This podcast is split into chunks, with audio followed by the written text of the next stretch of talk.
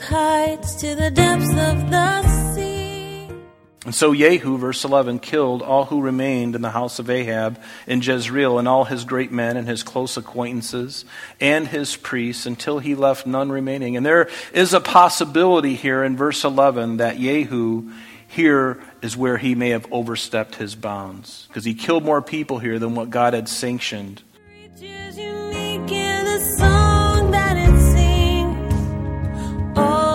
All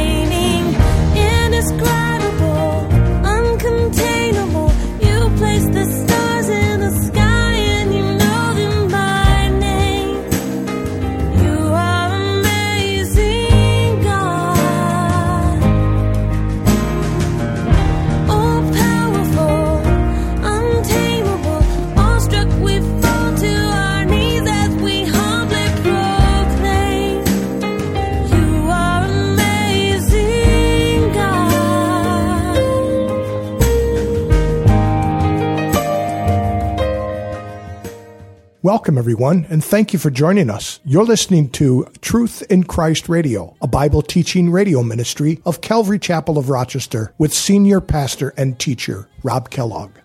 When the people saw severed heads of 70 descendants of Ahab, they feared that the judgment had gone too far and they would be punished for it.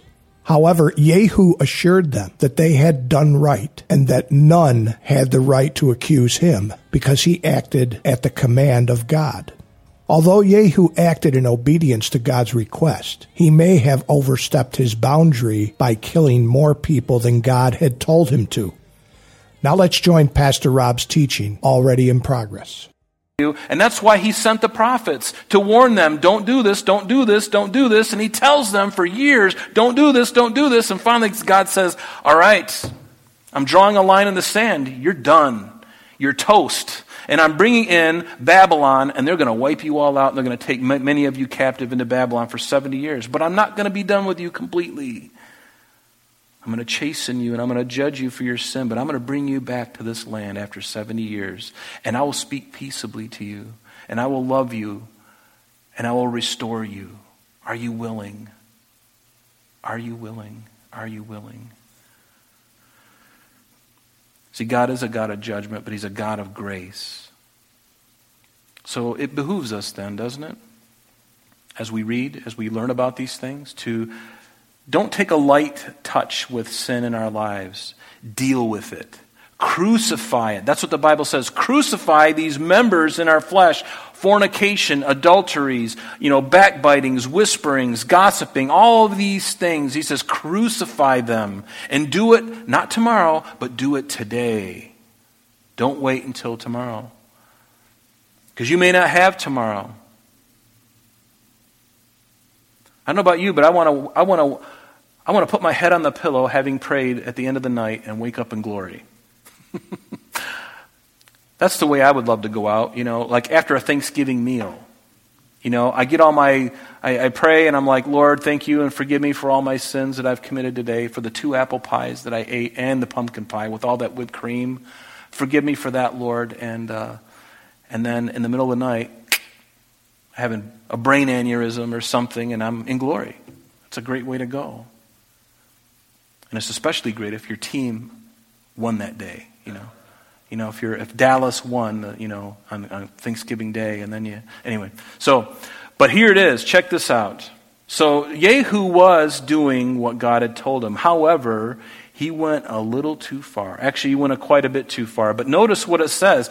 Just write these references down because of time, and I'm going to read them to you because here is where God uh, spoke and, and, and gave in advance what Jehu was going to do. The first one is in 2 Kings chapter 9, verses 6 through 10. So Jehu is commissioned by God to carry out these things by one of the sons of the prophets that Elisha had sent. Remember that? And this was the message that um, Jehu, uh, you know, about him. He says, Thus says the Lord, the, the God of Israel, I have anointed you king over the people of the Lord, over Israel. So God is speaking to Jehu before he did all this. And you shall strike down, here's the, here's the command, the commission. You shall strike down the house of Ahab, your master, that I may avenge the blood of my servants, the prophets, because Jezebel killed all of the prophets of the Lord, killed many of them, hundreds of them. And God is saying, I didn't forget what she did. And I didn't forget what Ahab did either, and it's going to cost him. It's going to cost him.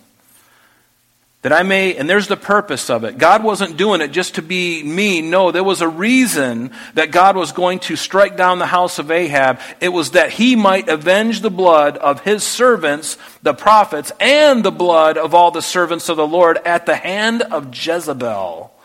For the whole house of Ahab shall perish, and I will cut off from Ahab all the males in Israel, both bond and free. So I shall make the house of Ahab like the house of Jeroboam, the son of Nebat, and like the house of Baasha, the son of Ahijah. The dog shall eat Jezebel on the plot of ground at Jezreel. We saw that last week. That finally did come to pass. And there shall be none to bury her. And then we're going to see that Ahaziah's execution wasn't something that God specifically told him to do. We're going to see, you know, we saw that last week. He was killed. He, he wasn't supposed to be the one uh, to be killed. God said to take away um, uh, Ahab's uh, family, but there's a twist here because um, it could be argued that because Ahaziah shared the bloodline of Ahab, that that was the reason that Jehu killed him. Because remember, Ahaziah was the son of Jehoram and Athaliah. Jehoram was the king of Judah, and his wife, Athaliah, was the daughter of Ahab and Jezebel. So now, because of the union between Jehoram and Athaliah of the line of, of Ahab, Ahaziah was the king. And so perhaps that is why he killed him.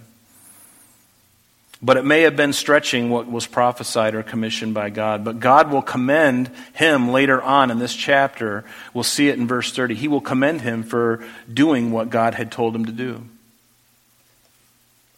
And this is amazing to me because God commends him for the things that he did that was justified, but still held him accountable for the other evil things that he did. The things that God didn't tell him to do, he holds him accountable for that.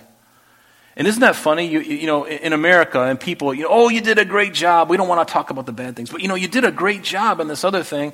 God's like, no, you did a good job here, but you really blew it here.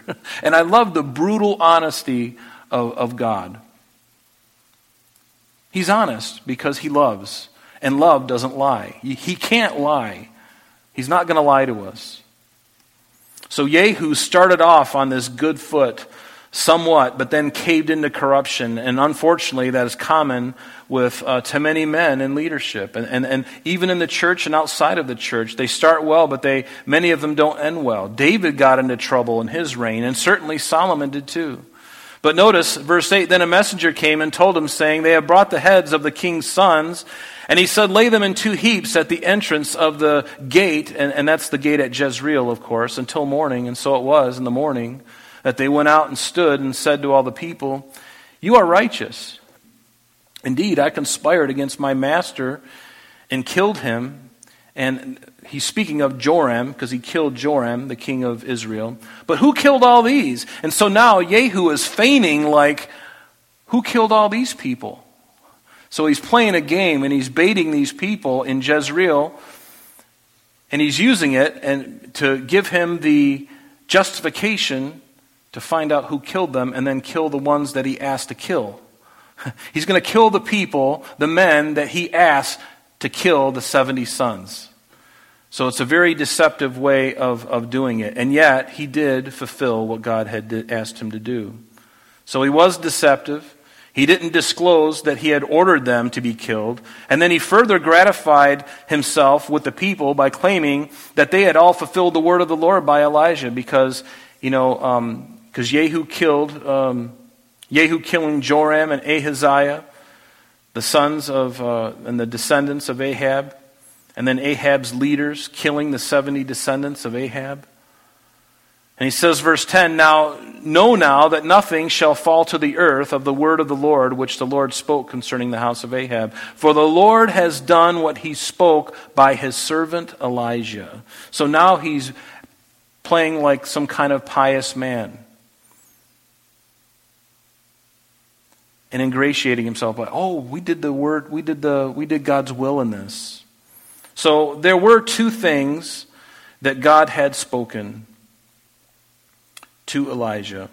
Remember in 1 Kings chapter 19, beginning in verse 15. When Elijah was at Mount Horeb, when he had fled from Jezebel, it says, Then the Lord said to him, Go return on the way to the wilderness of Damascus, and when you arrive, do these three things. Anoint Hazael as king over Syria. Also you shall anoint Jehu, the son of Nimshi, as king over Israel. By the way, Nimshi, his name means um, uh, weasel. Isn't that fun? and uh, as king over Israel. And Elisha, the son of Shaphat of Abel Meholah, shall you anoint as prophet in your place. And it shall be that whoever escapes the sword of Hazael, Jehu will kill, and whoever escapes the, escapes the sword of Jehu, Elisha will kill. Now, why did God want these people killed? Because they were idol worshippers. And the more that the, the sin uh, continued, the more it spread like a cancer. And so the only way to get rid of a cancer is to cut it out. And God was very serious about it because it was destroying his people. Write this reference down 1 Kings chapter 21, verse 19. And it says, and this is when God condemns Ahab by Elijah the prophet. And this is what was spoken. You shall speak to him, God speaking to Elijah, saying, Thus says the Lord, Have you murdered and also taken possession? And you shall speak to him, saying, Thus says the Lord, in the place where dogs lick the blood of Naboth, dogs shall lick your blood, even yours. And so Ahab said to Elijah, Have you found me, O my enemy? And he said, I have found you. Because you have sold yourself to do evil in the sight of the Lord, behold, I will bring calamity on you. And this is God using Elijah to bring this condemnation on Ahab. And look what he tells it. He tells him in advance what he's going to do. He says, I will take away your posterity and will cut off from Ahab every male in Israel, both bond and free. I will make your house like the house of Jeroboam, the son of Nebat, and like the house of Baasha, because of the provocation with which you provoked me to anger and made Israel sin. And concerning Jezebel, the Lord also spoke, saying, The dog shall eat Jezebel by the wall of Jezreel. And isn't, isn't it interesting that God can use a man like Jehu, whose propensity is to do evil, he uses them to fulfill God's judgment upon another evil person. God can use an evil man or an evil nation to be the hammer of judgment on a, another person or uh, another nation. And we, we see it here. I mean, God used Babylon, He used Assyria, an ungodly, idol worshiping nation, to come against His own people and take the northern tribes in captivity in 722 BC. And then, when Judah and Benjamin didn't learn the lesson from their sisters up north, God allowed in 586 or in 606 actually to come and take them captive. These ungodly nations come as a hammer against his own people, and then God would ultimately judge those nations because those kings acted of their own volition. And this is the mystery of the will of God, and this is the mystery of the will of man. You know, here, God tells him specifically what to do, but he didn't tell Nebuchadnezzar, uh, in, in, a, in a sense, personally, you know, this is what you need to do. Of his own volition, of his own hatred for the people of God, he did those things. And the same thing with Assyria. They came against them. But God would ultimately judge them as well. It's, it's, a, it's a bitter thing to, to see and to understand, but you see it in the Word of God. And so Jehu, verse 11, killed all who remained in the house of Ahab in Jezreel, and all his great men and his close acquaintances and his priests, until he left none remaining. And there is a possibility here in verse 11 that Jehu here is where he may have overstepped his bounds, because he killed more people here than what God had sanctioned. And we believe that because of a uh, something that is in Hosea chapter 1, verse 4. You might want to write this reference off to the side of chapter or verse 11 here. Because God, speaking through the prophet Hosea, said this. Because remember, God says, These are the things I want you to do, but Jehu did even more. He, he killed even more people when God didn't want him to kill those people. And we know this because what, is, what it says in Hosea chapter 1, verse 4. And this was when God spoke to Hosea, the prophet, concerning the name of his firstborn son. And this is what he says. Then the Lord said to him, Call his name, your firstborn son, Hosea, call his name Jezreel, for in a little while I will avenge the bloodshed of Jezreel on the house of Jehu and bring an end to the kingdom of the house of Israel. So God ultimately held him accountable and will hold the nation and his line accountable for what he did. He did what God told him to do, but he added a little bit more and a little bit more. And again, it's a dangerous thing to do. Just simply do what God says for us to do. You know, that, that's always a good thing to do. Wouldn't you agree? Just to do what God wants us to do. Now, thank God he doesn't call us today to go out and, you know, that this was a different time and, and, and these were his people, that he was going to use this people group to bring the scriptures through them. And ultimately, through this people that he wanted to set apart from all the nations, all the peoples in the world, he wanted to set them apart because guess what? From that line, from that people group would come the Savior of the world. And so he's going, I want these people to be unique. I want them to be holy. I want them to be separate from the world. And do you think that Satan knew the prophecies that we have talked about, about Jesus coming through the line of David and through the line of Abraham, Isaac, and Jacob and, and down to Judah and then through David and then finally to Jesus Christ? Do you think he knew all that? Oh, yeah. Satan knows the Bible better than you and I, folks. He knows the Bible. And as soon as Israel became a nation, he attacked it because he wanted to thwart the plan of God, or at least thought he could thwart the plan of God. But guess what? You're not thwarting the plan of God. You can't play chess with God and win. it is impossible. I've said this before because I'm a chess player. I love to play chess. But to have somebody sit down with me and say, I've already won, and I'm like, you haven't even moved a piece yet. Well, go ahead and you'll find out that I'm winning. And I'll win in a very, just a few moves. And I'm not even going to do the Queen's Gambit, you know, the thing that everybody, I'm not even going to do that. I'm going to do something different. You're not, You're, just go ahead and try. Try me. You're already finished. It's unfair. Don't try to play chess with God. He knows the end from the beginning. He knows my thoughts. So you're going to move the knight to, to uh, L4, huh? You're going to move your bishop to C6? I saw it coming. You know, checkmate. But notice now in verse 12. So he, he continues on, and and he arose, Jehu, and he departed, and he went now to Samaria. So he's left Jezreel. He's going down now to Samaria. And on the way at Beth Eked of the shepherds, Jehu met with the brothers of Ahaziah, king of Judah. Now, at this time, we don't believe that his, these, these 42 men that we're going to encounter here, we don't believe they had any idea of what had just happened. This happened very quickly. They didn't have uh, text messaging and all that. News traveled slowly, and so um, these men didn't know what, what had just happened, the coup that he did, and how he killed, uh, you know, the Jezebel. And so they're, they're not really aware of what Jehu is up to. So he Jehu met the brothers of Ahaziah, king of Judah, and he said to them, Who are you? And they answered, We are the brothers of Ahaziah. We've come down to greet the sons of the king and the sons of the queen mother, speaking of Jezebel. But guess what? Jezebel was already dead. They just didn't even know it. And by the way, Ahaziah was dead, and they probably didn't know that either. Had they known that, they probably would have fled. They had no idea. They were caught unawares. And so, what does Jehu say, verse 14?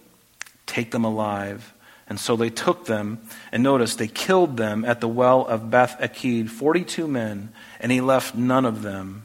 He left none of them. And again, it's debatable on whether these men were ones that God wanted to exterminate. I, I don't know. I don't know the answer, but I, I don't, I'm not sure. But Jehu at this point is just a killing machine. Anybody who is even remotely um, related or has some kind of friendship, or he was just killing people. So now, verse 15, when he departed from there, he met Jehonadab, the son of Rechab, coming to meet him, and he greeted him and said to him, Is your heart right as my heart is going toward is toward your heart? And Jehonadab said, It is. And Jehu said, If it is, give me your hand. And so he took him by his hand, and he took him up into his chariot. And then he said, Come with me and see my zeal for the Lord. Notice that. Jehu is already bragging about his exploits that he has done and doing it in the name of God. And, and little does he know at this point, he's already overstepped his bounds because he's killing all these people. Certainly he's done the right thing, but he's also done these other things. But now, come and see my zeal for the Lord. And when he came to Samaria, notice, and certainly Jehonadab is with him, he killed all who remained in, to Ahab in Samaria till he had destroyed them according to the word of the Lord which he spoke to Elijah. Again, he was supposed to do certain things and he did those things, but he did some other things that he shouldn't have done. He wasn't completely obedient. So, verse 18 then uh, gathered all the people together, and he said to them, Ahab served Baal a little, but Jehu will serve him much. So, when you look at this, immediately, um, uh, this is trickery on Jehu's part because uh, the people uh, believed him and they didn't understand his plot and what he was doing. And they, uh, he must have had uh, been a convincing actor because he was killing and ridding Israel of those who committed Baal worship. So why are you now, you know, you've killed the people who are committing Baal worship, but now you're saying you're going to worship Baal. It seems like a kind of, they didn't know that yet. All these things were happening in a very quick succession, and by the time he had killed all these people, all that knowledge wasn't out yet. Do you follow me? And so that's how he was able to do this. And so, again, he must have been a convincing actor um, because now he's going to kill the people that he, or he's going to worship the, the God of the people that he had just killed. so it doesn't make sense. So the only way that he could have pulled this off was either number one, uh, as I said, the news didn't travel quick enough so that the people realized what he was really up to. He was a great actor, number two. Maybe thirdly, all the kings of the north, uh, they were wicked, and so worshiping false gods was something they were very accustomed to, so why not Jehu? He's, Everybody's been worshiping Baal, so you're no different, right? So, or the Lord could have caused them to be blind to his real motives. All of those things could be true all at the same time. So, verse 19, now therefore, so this is what he does. He, he, he says, Therefore, call to me all the prophets of Baal, all his servants. And, and this was a very uh, deceptive trick to get them on. And did he accomplish what God had told him to do? Yes, he did. He did. Call to me all the prophets of Baal, all his servants, all his priests. Let no one be missing, for I have a great sacrifice for Baal. And he's, you know, lying through his teeth here. Whoever is missing shall not live. In other words, make sure everybody comes. I want this place, this, this temple of Baal, I want it to be filled with worshipers. We're going to have a great time tonight. We're going to have a big sacrifice. It's going to be a big deal. Everyone must come. If you're a Baal worshiper and you're not here, we're going to put you to death. That's basically what he's saying. But Jehu acted deceptively with the intent of destroying the worshippers of Baal. And Jehu said, Proclaim a solemn assembly for Baal. So they proclaimed it. And then Jehu sent throughout all Israel, and all the worshippers of Baal came, so that there was not a man left who did not come. And so they came into the temple of Baal, and the temple of Baal was full from one end to the other. And he said to the one in charge of the wardrobe, Bring out the vestments for all the worshippers of Baal. And so he brought out vestments for them. And then Jehu and Jehonadab The son of Rechab, went into the temple of Baal and said to the worshippers of Baal, Search and see that no servants of Jehovah are here with you, but only the worshippers of Baal. I want this to be a moment that we'll never forget. and it was going to be a moment they would never forget. That's the end of our lesson for today, but please join us next time as Pastor Rob continues our study in the book of Second Kings.